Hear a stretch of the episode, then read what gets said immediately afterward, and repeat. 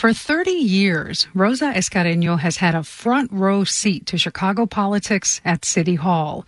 She started working for the city right out of high school and went on to serve in top leadership roles under three mayors. She's currently in charge of the city department that oversees a wide range of business activity, from enforcing the $15 minimum wage to regulating new industries like ride sharing. But Escareño is retiring at the end of the month.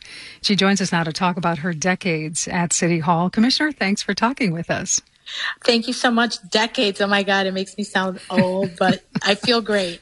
Well, you came to Chicago when you were just eight years old from Zacatecas, Mexico. You started out pretty young at City Hall as a receptionist in the budget office. Tell us a little bit about how you got that first job and what City Hall was like then. Yeah, so you know, it's interesting because like many young people in high school, I'm sure I didn't know what I wanted to do when I grew up or was out of high school, but I did know that having a stable job, I had always worked even during high school, but just having a job, um, my mother always thought working in government would be something really great to do. And so I had applied. And tell us a little bit about what City Hall was like back then uh, government for me was always very intriguing. So actually working in City Hall was such a big deal, right? Just being in this massive building that I would watch on TV. So for me, it was such a privilege even then. You worked under former Mayor Richard M. Daley, then under Rahm Emanuel, and now under Lori Lightfoot. From from your view, how was working for each of them different?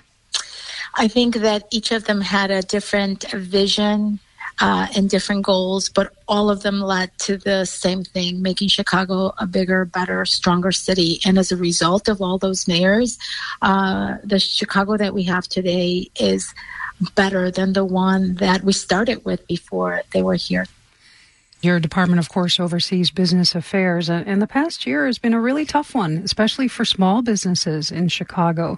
What's been the hardest part of your job during the pandemic? You know, it, it's uh, it's been such a painful year. I've been commissioner for years, and prior to the pandemic, we we also have programs to empower and support businesses.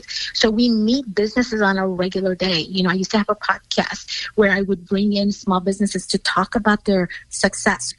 Well, during the pandemic, many of those businesses were hurting. Some did not make it.